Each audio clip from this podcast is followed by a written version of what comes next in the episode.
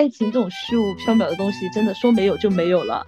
但是如果你因为爱情要和这个人结婚过一辈子的话，哦，我觉得想想真的感觉下半辈子都不想活了。我觉得要想清楚，你到底想通过结婚得到什么？想通过结婚得到一段稳定的爱情，我觉得这个是完全不可能的。嗯，Hello，大家好，这里是路易十六的电台，我是阿瑟，我是阿秋。哎，我上个周末跑了个大老远去参加了一个朋友的婚礼啊。想想这几年前前后后也参加了很多婚礼了，但很奇怪哎，就我每参加一次婚礼。对自己的婚姻的期待值就降低一些，但也不是说他们的婚礼都不怎么样吧，也有那种还不错的，然后也有被感动到的，但是大部分都有点落入俗套了，感觉就是两个人为了完成这个仪式，然后走个过场，收点份子钱，稍微用心点呢，可能会按照自己喜欢的风格去布置一下，但大部分不都是婚庆公司包办了嘛，讲的那些誓言啊，也没有什么新颖的。可能是我铁石心肠吧，就我真的 体会不到感动，你知道吗？甚至还会觉得有点排斥。我唯一一次参加朋友的婚礼被感动到哭，就是因为我的闺蜜结婚，然后我是她的伴娘嘛，她就直接把那个捧花送到我手上去，然后还跟我说了一大堆发自肺腑的话，与他们的婚礼无关啊。我感动的是我的姐妹情，你懂吗？那你呢？有没有参加过让你印象深刻或者是很感动的婚礼呢？我应该参加了一些婚礼，但都是跟我关系很好的，然后基本上每次都哭，就 我就觉得那个氛围真的很好哭，因为我参加的那几对夫妻感情都还挺好的，就是男方也在哭，女生自己也在哭，就是刚开口可能还没有开始讲话就已经就是眼泪都掉下来的那种，嗯，就很容易被感染到。但是我印象最深的一次婚礼呢，不是我的朋友，是我去给我姐当那新娘小助手，是她承办了一场婚礼，呃，算是她的客户。男方跟女方都是零零后的，就年纪很小，有非常旺盛的精力以及对于婚礼的那种憧憬跟畅想。他们的每一个细节啊、流程啊，都花样很多。但是印象最深刻的是，在说誓词的时候，就是那个女孩，她一个人讲了大概有十多分钟，就是感谢她的伴侣，还有她的父亲、母亲以及他的朋友，就是真的感受得到他们之间的那种爱，因为双方父母也是都认识的，然后两个人也是，就是有点像青梅竹马的那种感觉，对，真的非常打动人。就是我跟他们也不熟，但是当天也差点哭了。所以我觉得婚礼最感动的，其实并不是那一场仪式，而是仪式中的那些人、那些参与者。你其实能够看得出来，那些新人或者说坐在场的那些嘉宾，他们之间对于这一场婚礼的一些看法。因为他们那个算是小型派对吧，他们是专门请了自己的亲朋好友去那个海景风景区那边给他们。买了两晚的五星级酒店啊，然后晚上有那种自助的晚宴，然后朋友们一起去上台演唱，就是有乐队伴奏的那种，真的氛围很好。那次算是我印象最深刻的一场婚礼吧。然后说回我自己的话，其实好像对婚礼没有什么憧憬。你呢？如果细想的话，哈，嗯，我对婚礼也没有什么憧憬，就是小的时候不是很多女孩子都会幻想自己怎么穿上婚纱，在自己的婚礼上面被大家都万众瞩目的那一天嘛。然后我好像从来没有想过，哎，然后我以前跟着我爸妈去吃喜酒，就看到那种父亲把女儿的手交给新郎这一幕的时候。我真的觉得很烦，你知道吗？就是 这一个环节完完全全不会打动到我，反而会让我觉得有点不舒服，因为我到现在都无法理解这个流程。就像老是说那种什么嫁女儿啊，就这三个字也让我觉得很恶心，就好像我结婚了以后我就不是我爸爸的女儿了一样，对吧？就虽然说我也知道这是中国那么多年的一个传统观念啊，但真的无法苟同。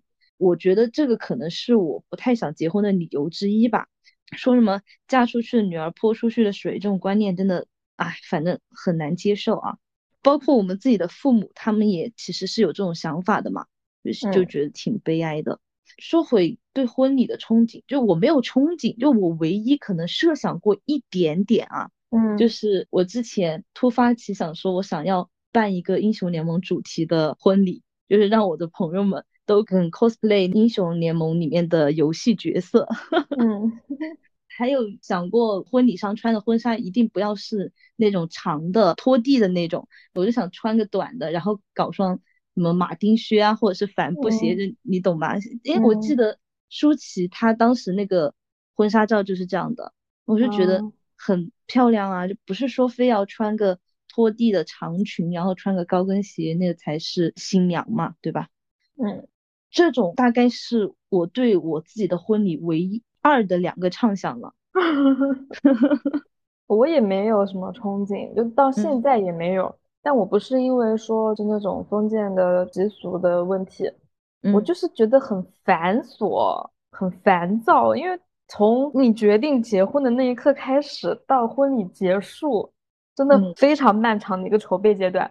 哦，我是参加了朋友的婚礼之后，我才知道原来当天新娘光衣服都要换至少三套。对啊，多的有七八套。对。我就觉得这些礼礼节啊、流程啊都太繁琐、太累人了。嗯，那婚礼本身，就我觉得两个人有情人终成眷属，最后走上婚姻的殿堂，然后亲朋好友一起聚在一起吃个饭呀、庆祝一下呀，我都可以接受。嗯，就如果一定要办的话，我一定是从简从简。要么就是我爸妈或者说我老公他们自己去张罗吧，我不想参与这个事情。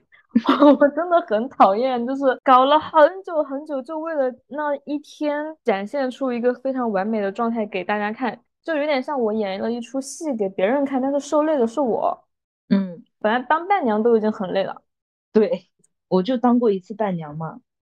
对 对对，我也当过两次，反正就是很累，你才累那么一天，但是。新娘、新郎，包括整个家庭，真的就太累了。我表妹结婚，我姑姑姨他们给他们张罗，累进医院去了，我都不知道在累什么。我就是不好意思，虽然说有那么一点点的心酸，但是真的还是有点好笑。真的就是，反正很多事情，我现在不知道具体有什么事，但是我也不想去了解。哎，希望也不要用到吧。啊。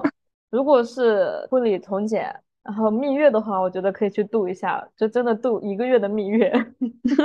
真的结婚两个人的事，或者顶多两个家庭的事，嗯，然后你请一些亲朋好友聚会，吃点东西庆祝一下就可以啦。啊，我都不想请一些我们婚庆司仪那些。都谁啊？还要跟他们打交道，真的好累。我想想，我现在已经开始累了。主要是那个司仪如果很拉垮的话，就直接影响到你整个婚礼的一个格调，你懂吗？对啊，对啊。哎，反正我不想搞婚礼的原因，就是因为他太累了，其他都还好。嗯，哎，就我自己想一想，我都不知道自己是什么时候开始不想结婚的。或者说以前我并不是想要结婚啊，而是很单纯的会认为这个是人生的一个必选项。哎，但是你现在发现选择多了以后哦，就直接可以把这个选项给它删除了。我其实半只脚差点踏进婚姻的殿堂的，就是幸好那个老天爷开眼把我拉回来了。因为我当时谈恋爱谈了很久，已经到谈婚论嫁的时候嘛，当时他们整个家庭给我带来那个窒息感啊，就我这辈子都不想再尝试了。国内还没有结婚，都还没有说在讨论婚姻这个事情。我周围的朋友啊，或者是我的父母啊，就可能会觉得我现在不想结婚，是因为我当时那段感情没有得到一个好的结果嘛，我就不相信爱情了。真的不是这样哎，我这个人还是相信爱情的。但是我现在就不觉得爱情的归宿一定是婚姻了，我甚至都不觉得爱情是一个长长久久的事情，你知道吗？现在的我就更倾向于相信爱情只是一个瞬间的事情，当下的我们是相爱的就可以了。爱情真的挺单纯的，但是婚姻太复杂了，你知道吗？它包含的东西真的太多了，就不是你说两个人相爱就可以去克服的。那么多爱情死在了婚姻上面，是吧？爱情这种虚无缥缈的东西，真的说没有就没有了。但是如果你因为爱情要和这个人结婚过一辈子的话，哦，我觉得想想真的感觉下半辈子都不想活了。对我就是最近看那个《再见爱人三》嘛，嗯，我当时看的时候就跟我朋友讲，我真的无法接受，就是两个人从当初那么相爱，然后到最后连看对方一眼都不想看，然后一定要分开的那种地步，我觉得我接受不了，真的。虽然我到现在也分过手啊，就是跟对方也分开过，嗯，但是我分的都还挺好看的吧，嗯。而且我对于他们上节目的那三对，我最讨厌的其中那一对，我真的不能理解，就是他们连结婚证都没扯。哦，我知道，就是那个婚闹嘛，对吧？对呀，就是都已经那么看对方不顺眼，你就走啊，又没有法定上的关系。我看到一个评论，我就觉得很直白，就是不分手一律按秀恩爱处理。就我没有看《再见爱人》啊，就那个节目，光看预告片就足以让我窒息而亡。然后 我是刷到了一个 cut 嘛，就是有个人就说那个女生可能就是为了要让那个男的在观众面前给他的朋友道歉，就是他走不出他婚闹，然后还是那种态度的这件事情嘛。你没有看全片，你会气死的。我不会去看的，觉得她根本就不在乎她的那个闺蜜。跟我朋友一起看的时候，你就想。你结婚，我在你的婚礼上，我被男方的朋友婚闹了，就是你作为我的朋友，你应该去为我出头，而不是逼着对方，逼了三年都逼不动，那你自己做了什么呢？你做的唯一的一件事情就是让那个男的去找他的朋友，让他的朋友来给你的朋友道歉。这个链条这么长，你自己是没手没脚没嘴吗？我觉得你可以做一期再见爱人的 reaction。哇，你是那种犀利点评嘉宾啊，辣评哦，我真的想让那个女的闭嘴，而且她全程，你看 cut 应该知道，她就是咬着后槽牙的在那里骂人家说人家，但是你有什么资格说你又做了什么事情呢？嗯，哎，傻逼。我觉得另外一对也很恐怖啊，就那个模特是吧？嗯，就她老公，他们连朋友圈九宫格发的顺序都要给她。真的，你看完全片之后，你会觉得那个男的算是最正常的。真的吗？真的，不敢相信。那个男的他从始至终没有变过，变的是那个女生。你刚开始跟他在一起的时候，他是接受这个男的掌控他的一切，所以那个男的其实也有点可怜。不敢去看这种节目，真的会疯掉。哎。反正我是没有体验过，就是那种分分合合，明明都难受的要死了，但是还是一定要跟对方绑在一起。我不懂，所以我这个人真的很难结婚。而且我当时跟前男友分手的时候，也因为之前说了一句话，有点没过脑子吧。我当时发表了一个极端言论，就是 你说你谈。啊，就是两个人在一起三年不结婚就可以分手了。哦，我记得你当时跟我说你这个言论的时候，我觉得很不能理解。实际上讲的有点武断，因为完整的意思是讲，如果两个人在一起三年多了，还没有想要结婚的那个想法，就差不多可以散了。我觉得你的感情是会越来越深的。那深的表现是什么？就是我想要跟这个人在一起一辈子。长长久久的，但是口说无凭，就是如果没有法定的这一道程序的话，就感觉好像没有保障。嗯，我是这么想的。你这种性格的人，居然还考虑保障这个东西吗？对，所以他也这么跟我讲，他说如果感情没有你这个保障，也嗯不是什么保障，对吧？就我当时对于这段关系的看法就是说，嗯，两个人谈到一定阶段就是要。结婚就是要有一段稳定的关系，把这个东西盖章确定下来。就是因为那段关系是比较特殊的，是异国的情况。但是我在国内的话，我就不会想要结婚，因为国内这个婚姻法就是很明显的不对等。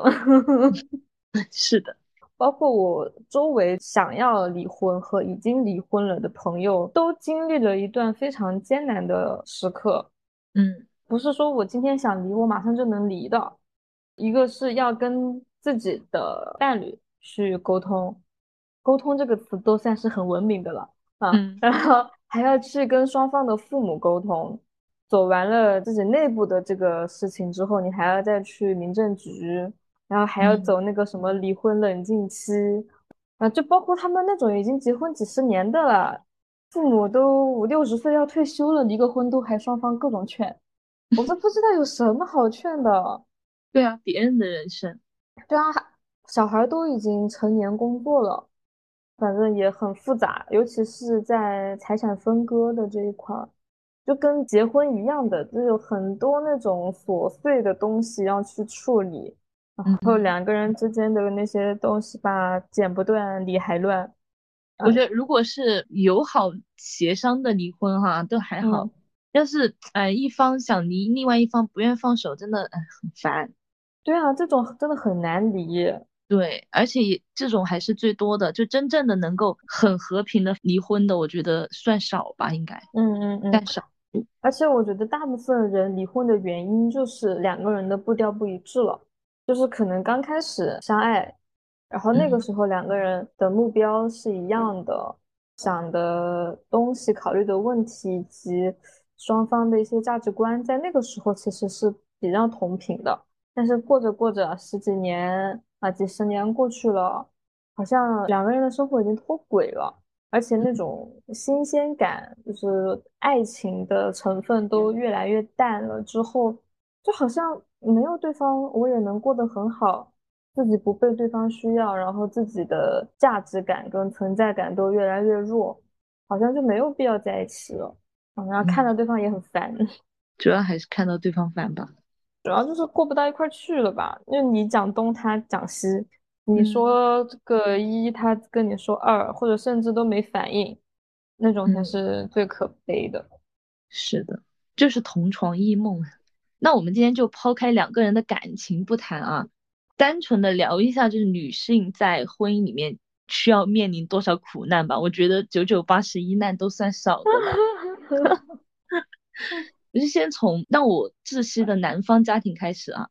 当然也有一些女方家庭肯定问题也挺多的，但我们作为女性嘛，我们就讲男性的事情就好了。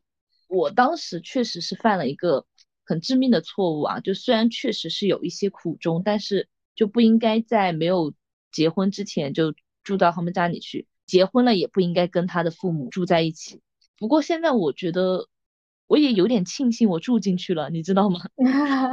不然就不会发现那么多很难接受的问题。嗯，他家里有皇位要继承，就逼着我的未婚先孕这件事情我已经说过了，就不讲了。我记得我在他们家第一次情绪崩溃，是因为我刚搬进去，然后我的行李是我闺蜜从贵阳给我寄过来的嘛，就当时去的很仓促，别人帮我寄，他也不会说弄得太精细吧，而且东西又挺多的，然后就用一个大的麻布袋子给我打包寄过来了。那当时包裹到的时候呢，我在外面有事，然后那时候我男朋友就帮我把那个包裹搬回家去了，他没有打开就又出门了嘛。结果晚上我们回家的时候，发现我的衣服全部在地上。嗯，他妈妈没有经过我的同意拆我包裹就算了，他还直接把我所有的衣服都扔在地上。嗯，他说看着不太干净。哇，不太干净扔地上就干净了吗？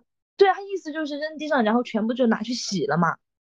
嗯，然后我当时那个眼泪已经在眼眶里面打转了，就是很委屈，很委屈，你知道吗？我妈对我属于是那种比较舍得的啊，衣服都买的不算便宜的那种。嗯，后来就是我男朋友就跟他妈妈大吵了一架，但是你知道最搞笑的事情是什么吗？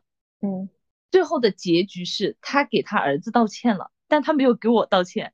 哦，他扔的是我的包裹，扔的是我的东西，真的，我当时。整个人都傻了，他爸后来又打电话给我，就因为他们俩吵了，我们俩就出去了嘛。嗯，他爸就打电话给我，让我劝一下他，让他不要和他妈生气什么的。他爸也从头到尾没有关心过我的感受，你知道吗？就他们家的人明明在那一件事情里面受伤害的是我，对吧？嗯，啊，真的打扰了。还有一个很牛逼的事情，就有一次我们在吃饭，嗯，他妈就跟我说说，平时多叫他做一下家务啊。嗯，打扫一下卫生啊，洗衣服什么的，然后我就说好。然后有一天呢，就是要洗衣服，我就让他把衣服甩到洗衣机里面去嘛。后来他妈在背后说我，哎，说我叫他儿子洗衣服，我真的差点疯了。他是什么人格分裂吗？讲得出这种话？就是，而且你的儿子是皇子吗？他不能洗自己的衣服啊？不需要他动手啊？又不是他自己拿手洗，扔到洗衣机里面都不行吗？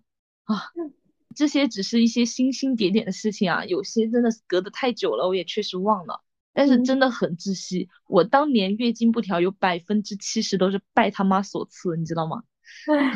惨。虽然说现在真的有很多男方家长的思维就开化了一些啊，不像以前那样啊，嗯，可能做体面人做体面事，但是有些那种固化的思想真的很根深蒂固了，就很难平，你懂吗？嗯，你说结婚了啊，隔父母稍微远一点还好，逢年过节见一面吧。那你没生孩子，你就免不得要被催生；你生了，他继续催你生二胎，隔得近那真的就只有折磨了。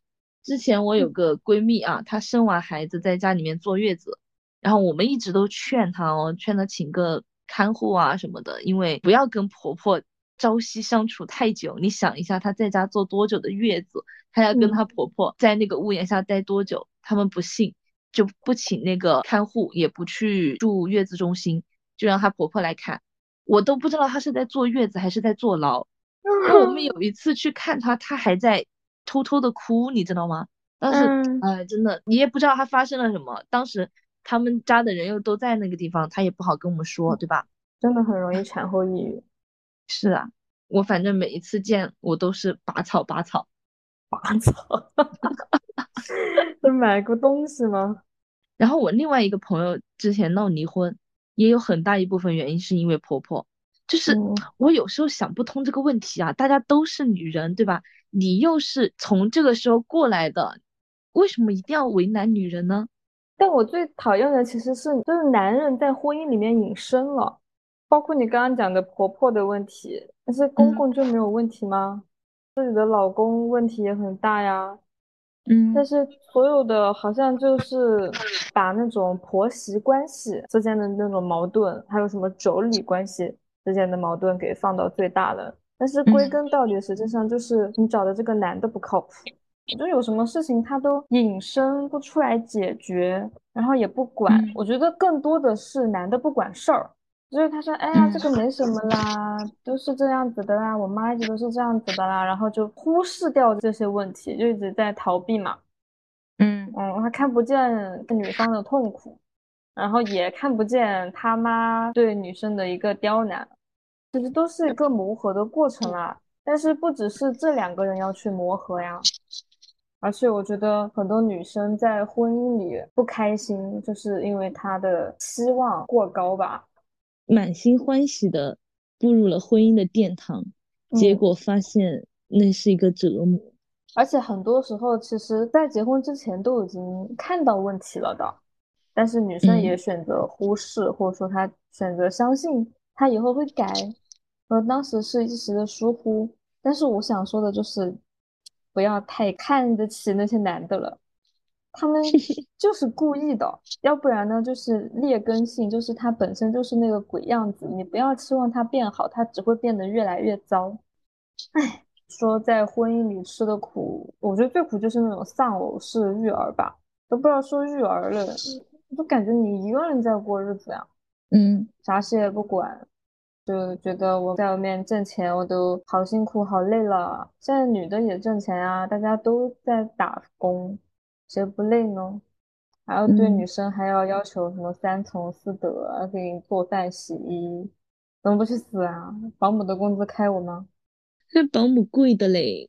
就是，而且你刚刚说的父母就是家长这一块儿，那个关系真的很难处得好。哎，也不求对方能够把就媳妇当成女儿一样去疼，稍微共情一下对方吧。哎，我真的想不明白，我都不知道怎么讲。就是他们那种帮理不帮亲，然后总觉得嫁进来的媳妇是外人，用另外一套标准来要求你嘛。嗯，就是怎么可能没有矛盾呢？我觉得，如果结婚的话，我的底线就是不跟父母一起住。我连我自己的妈妈我都没有办法长期住在同一个屋檐下，就更别说别人的父母了。嗯，眼不见心不烦。是的呢。我觉得第二个很大的问题啊，就是孩子，就是你生不生孩子，首先这就是一个问题。而且你说现在不是很多丁克吗？可能两个人说好了丁克啊，但是真的经常会看到有说，虽然过了几年以后，那个男的又想生孩子了，就丁克丁的不彻底嘛。嗯，然后你结婚了吧，你好像也有要生孩子的这个义务，在中国这个大环境下面啊。所以就是生孩子这个问题，就是我排斥婚姻的最大的原因。我根本都想不到，我到底要多爱一个人，我可以爱到为他生孩子。虽然说我一直都讲自己是个恋爱脑啊，但是这个东西我真的一点都不敢碰到，就是 想都没想过。你不说后续我要怎么养他，怎么教育他，怎么让他成为一个好人吧？不说是一个什么人中龙凤，对吧？就是让他成为一个人。光是那种我平时在网上看到那种文字上的疼痛，我都承受不了。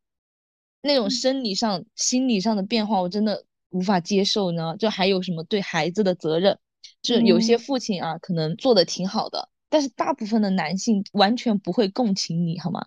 他们就觉得生孩子是一件特别容易的事情。就我有个朋友跟我说，她之前产后抑郁，她坐月子的时候不是请了一个护工吗？她老公就觉得啊，既然有专业的人在照顾你了，那她就可以不用去了。你说护工再专业，他也是一个外人吧？嗯，那种心理上的无助感，没有爱呀。有爱的人怎么可能这么对你啊？唉，就那种心理上的无助感，应该是要由你作为一个老公来安抚的吧？之前有一次他们吵架嘛，她老公就说一句：“他生孩子那么简单的事情，什么什么之类的。”哇，他生一个看看。对呀，然后我看看有多简单，我朋友情绪就崩溃了，就他真的很难受，你知道吗？唉，然后我前几天不是跟同事出去吃饭嘛，那桌上就有几个是已婚的男性嘛，他们就在聊什么生不生二胎这个问题啊，但是在他们整个可能长达十几分钟的关于二胎这个问题的谈论里面，完全没有提到他们的妻子哦，就好像是他们自己在生一样。就他们有提到什么啊？那孩子以后的那个教育问题啊，然后也有在讲，哎，其实生二胎不知道找谁帮忙带啊，可能家里长辈年纪也大了，然后可能现在又喜欢出去玩啊什么的，就是外面的诱惑比较多啊，就不愿意在家里面带孩子了。他们好像只需要把这些问题想好了、想明白了，就可以去生了。他妻子什么想法真的一点不重要，你知道吗？然后我当时坐在那个地方，对呀，我当时坐在那个地方，我就这个难道就是？婚姻的意义吗？就我结了 婚以后也要面临的这些啊，对吧？因为我们这一代，你说思想可能开放一些了，但是又没有完全开放，而且本来现在那个男人的基本盘就很低，对吧？那我老公以后也在外面跟别人聊生二胎的时候，他根本就不管我想不想生，真的好窒息啊！就还有很多夫妻，他们本来就已经没有感情了，就是为了孩子勉强的在一起生活，真的很勉强。这种情况对于女生来说是最不利的，因为没有情感支撑嘛。就像你前面讲的，就好像丧偶式婚姻一样，每天就同床异梦。你好不容易下定决心要离婚了吧，想到哎这个孩子，然后又放不下，又软下来了，让孩子跟着男方，自己也不愿意啊，就很少有那种女生，就是我非要把这个婚给你离了，孩子我不要。嗯，但是你说你让一个女生又要工作又要自己带孩子。他哪有那么多时间和精力啊？所以很多人也不是说不敢离婚吧，不知道怎么离。就是离婚这件事情，对于女性来说，真的跟结婚一样的，真的就是太多枷锁了。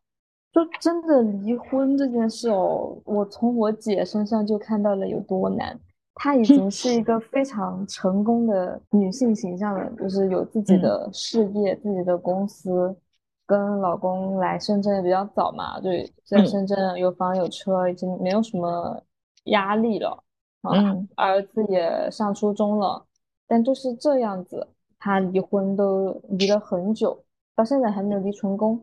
当时第一次提出离婚的时候，还是那个男的提的哟。其实两次都是男的提的，男的就是个怂逼，我可以骂死他。他算是我姐主外，他主内了。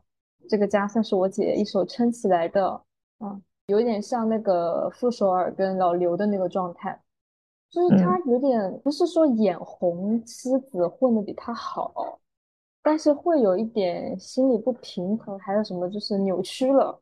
他就觉得你每天在外面跑不着家啊，然后这个家都没有家的感觉了，你是不是在外面偷人了？然后这个小孩儿也没有人管，那我想你不是人吗？对啊，那要他干嘛呢？他主什么内呢？就在家里面躺着看电视吗？就啥也没有起到作用啊。那你说你如果能在外面挣很多钱，那一般来讲就是家庭主妇，她就能够把家里打点好，对吧？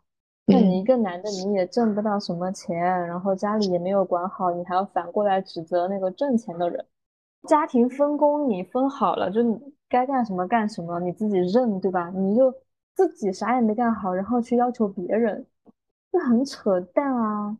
那你像李承铉，人家也有事业，也赚到钱，还长得帅，都愿意在家里面当家庭主妇，那么多年支持戚薇在外面工作呢。嗯。就说白了，现在大部分的人还是认识不到家庭后勤的这个价值所在，都觉得好像在家带孩子是一件非常辛苦又得不到认可的事情，那谁还愿意做呀，对吧？嗯，啊，都推给对方去做，那都没人做，你怎么办呢？嗯，你就怪怪别人，那你自己也没有做呀，对吧？嗯，我就觉得这种事情陷入一个死循环。每个人做的是自己擅长的领域嘛，就人家把自己擅长的部分、赚钱的部分做好了，那你做其他的你擅长的部分，自己啥也做不好，还怨声载道，怨谁呢？然后自己提出来要离婚，呃，女方真的答应了呢，又开始跳脚，不神经病吗？哎，反正是真的是不懂这些人，听累了，听麻了。就真的，我以前觉得姐跟我姐夫这一对算是周围人里面婚姻比较幸福的啦。但是这种东西真的只可远观，稍微近看一点就是破烂不堪。嗯，真的就像我讲的嘛，爱情这种东西真的说没有就没有了。当这种婚姻关系一点感情支撑都没有的时候，就只能是这样啦，就大家都摆烂啊。你有爱的话。那肯定做这些事情，或者支持你，或者是保护你、爱护你，这些都没问题。但是只要一旦没有爱了，什么都没有了。但是爱能够保质多久呢？爱的保鲜期这个问题已经在各大平台、各种人都讨论过了。反正我是觉得爱情是有保鲜期的。我也觉得，我认得很死的一个观点就是，爱情就是一个瞬间的事情，就是由一些瞬间组成的。不可能说哦，我一直会爱这个人，自己其实都能感受得到嘛。有很多那种谈了很多年步入婚姻，或者是谈了很多年就分手了，他们也爱过啊，但是就只是爱过而已，最后就舍不得放手，因为我好像呃花了那么多年的时间跟你在一起啊，什么我的青春啊，什么什么的，就舍不得放手啊，就硬要结啊。那个时候结之前都已经知道结局了吧。那感情消失了，你什么时候才能再回来的？都没有见过我爱你，但是我，嗯，后来不爱你了，然后再过一段时间我又爱你了。我觉得这种事情 就像童话一样，美好的婚姻只存在童话故事。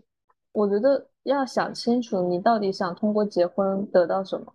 嗯，想通过结婚得到一段稳定的爱情，我觉得这个是完全不可能的。嗯。就是是要陪伴啊，还是要安全感啊？想好自己要什么，你就只要去图这一件东西就行了。其他东西，你如果不想，对其他东西你都不想的话，你会过得很快乐的。我觉得人生就是没有期望就不会失望，自己真的很需要的那个东西得到了就可以了。但是没有期望也没有盼头，对吧？还是要有点期望的。我觉得把期望放在自己身上会比放在男人身上好很多。嗯，是的，就是不要把希望寄托在他人身上。嗯，就要多爱自己。其实爱别人是可以的，为什么老说自己是恋爱脑呢？就我并不排斥我爱别人。嗯，就我爱别人会比爱自己多，真的是我不知道为什么。对，所以这样我才会觉得自己是个恋爱脑。如果我爱别人的同时，我更爱我自己啊，就我很多事情可以为我自己先出发的话。那我也不会觉得我自己是恋爱脑了，唉，婚姻真的是太难了。而且我们今天讲的像什么孩子啊，还有那个什么家庭啊，真的都只是比较大的两个隐患嘛，还有很多小的细节啊那些东西，啊，就我感觉周围的人结婚结的都挺轻松的，就是他们决定要结婚的时候挺轻松的，嗯，他们好像没有想过那么多东西吧，然后就去了，去了以后没过多久后悔了。我前面不是讲我唯一一次参加婚礼哭是因为我那个闺蜜把捧花给我了嘛？嗯，她也很搞笑，她结了婚没多久吧，可能小半年，他跟我讲，看我现在，哎，突然觉得我不应该把捧花给你，那我都不知道那个对你来说是祝福还是诅咒。笑死！真的，我周围所有结婚的朋友，女生啊，嗯，出来玩讲的东西真的都是。不要结婚，千万不要靠近婚姻。可以谈恋爱，但是不要结婚。呃，我有一个闺蜜结婚了，生了孩子嘛，她孩子可能一岁多一点点。然后她之前有一个星期特意请了年假，在家里面带孩子。有一天，我跟我另外一个闺蜜，我们两个就去她家陪她玩嘛，就看一下她。嗯。然后我们当时是说看电影啊，买了一些吃的。真的，从我们进门到我们走，她都没有闲下来过。一直在照顾她的孩子啊，她可能看电影都只是说趁个空档，嗯，往电视机那个地方瞟两眼，真的一点自己的时间都没有哦。而且我们只是去了那几个小时，那孩子基本上不睡觉的时候，他就要一直这个样子啊。嗯，当时我们看完以后出来，然后我闺蜜又跟我讲了一句：“拔草了，拔草了。”哎，我不知道，可能如果真的当母亲了以后，你会有变化吧，心态。但我现在真的我一点都理解不了，就你完完全全没有自己的生活了。从现在开始，可能到这个孩子十八岁啊，出去读大学了，你可能才会得到一个放松吧，就是对这个孩子就不用那么担心了。那这十八年过了以后，你自己都快五十岁了，对吧？嗯，唉，想想就很可怕。还是养猫好啊，养猫吧。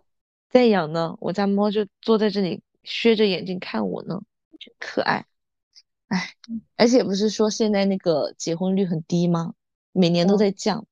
真的，以前就是因为女性受教育的机会少，知识水平不高，他们就理所应当的觉得啊，要找个男人，结个婚，有个家，有点保障，有个依靠嘛。但是你说现在女生要学历有学历，要钱有钱，要漂亮漂亮。我要你这个男人来给我徒增那么多烦恼干嘛呢？对吧？就每次我妈跟我讲结婚的事，我都会反问她一句：我说你周围婚姻幸福的朋友一只手都数得过来，你为什么要让我去跳那个火坑呢？我妈有一个很好的朋友，那个阿姨真的就是很漂亮的。以前年轻的时候，她离过两次婚，就她在婚姻里面受到的苦，真的完完全全从她的脸上表现出来了，对吧？我认识她的时候，她是烫个小卷发，穿个小高跟，每天漂漂亮亮的，也不用担心钱的问题，因为她第一任老公好像条件还不错吧，然后她也不用出去嗯工作。后来离婚了，离婚了以后，她找了一个混混，结婚没多久出轨了，然后他们家父母就男方的父母还站在她那一边，觉得她儿子没什么问题啊，然后就又离婚。她从和第二个人结婚的时候就已经脸上写满了沧桑了，就是你完完全全同一个女人的一个状态，你就可以看出她婚姻幸不幸福，就真的是区别很大吧。嗯，然后后来又离了，离了以后就一直在自己做生意啊，就是开什么酒吧、开饭馆，但他现在已经就不会再谈要结婚的事情了，他就有一个比较固定的算男朋友吧，那个婚姻的苦应该不会再想去吃了。其实早两年对婚姻还没有那么排斥，就我觉得我如果能够找到那个对的人啊，我也可以结。但现在我真的就是拔草的很彻底，知道吗？爱情可以有，恋爱可以谈，但是婚姻就不必了。然后恋爱长跑有什么用呢？从校服到婚纱有什么用呢？它也有爱情啊，但是爱情在婚姻面前，它消磨的速度太快了，快到你真的都反应不 过来，你知道吗？哎，嗯。So sad。哦，我身边倒是还有婚姻比较幸福的朋友，嗯，然后也有正在筹备要结婚的，还算可以比较客观的来看待这件事情吧。我个人就是虽然说现在也是比较恐婚的，但是如果真的觉得那个人是可以结婚的，也不会说很排斥，很排斥。但是这个人到底长什么样子呢？我自己也没一个概念，这真的是看感觉吧。嗯嗯，美好的婚姻就像鬼，见过的人少，但是我觉得也是有的。嗯，应该有吧。对，而且美满的婚姻它不是靠一个人的，就不是说我找一个多好十全十美的男人，我就能够拥有一段美好的婚姻，它是要靠两个人去经营的。女生这一方也是需要付出的。那当然，不是说我们现在讲啊，女生在婚姻里面这么几千年啊，女性这个群体在婚姻里面付出了很多很多，牺牲了很多，人家一直都在歌颂母亲有多么的伟大。但是我希望今后我们可以也歌颂一下父亲，就是对吧？不要只是把女性架在那个道德架子上去歌颂嘛。如果他的付出没有真正的得到这个社会的认可和一个回报，你只是几句赞美，就说母爱有多么多么的伟大，靠一些道德绑架去要求女性内外都要打点的明明白白。又要上得厅堂，又要下得厨房，啊，又要孝敬父母公婆，又要照顾好、教育好小孩儿，还要对丈夫也温柔体贴、善解人意，然后还要会挣钱。哇，到现在我都想不出有什么样的女生可以都达到这样的标准，对吧？女娲娘娘，这是。那我们对男性的要求是不是也可以更多呢？对父亲。对丈夫的要求是不是也要更高才行呢？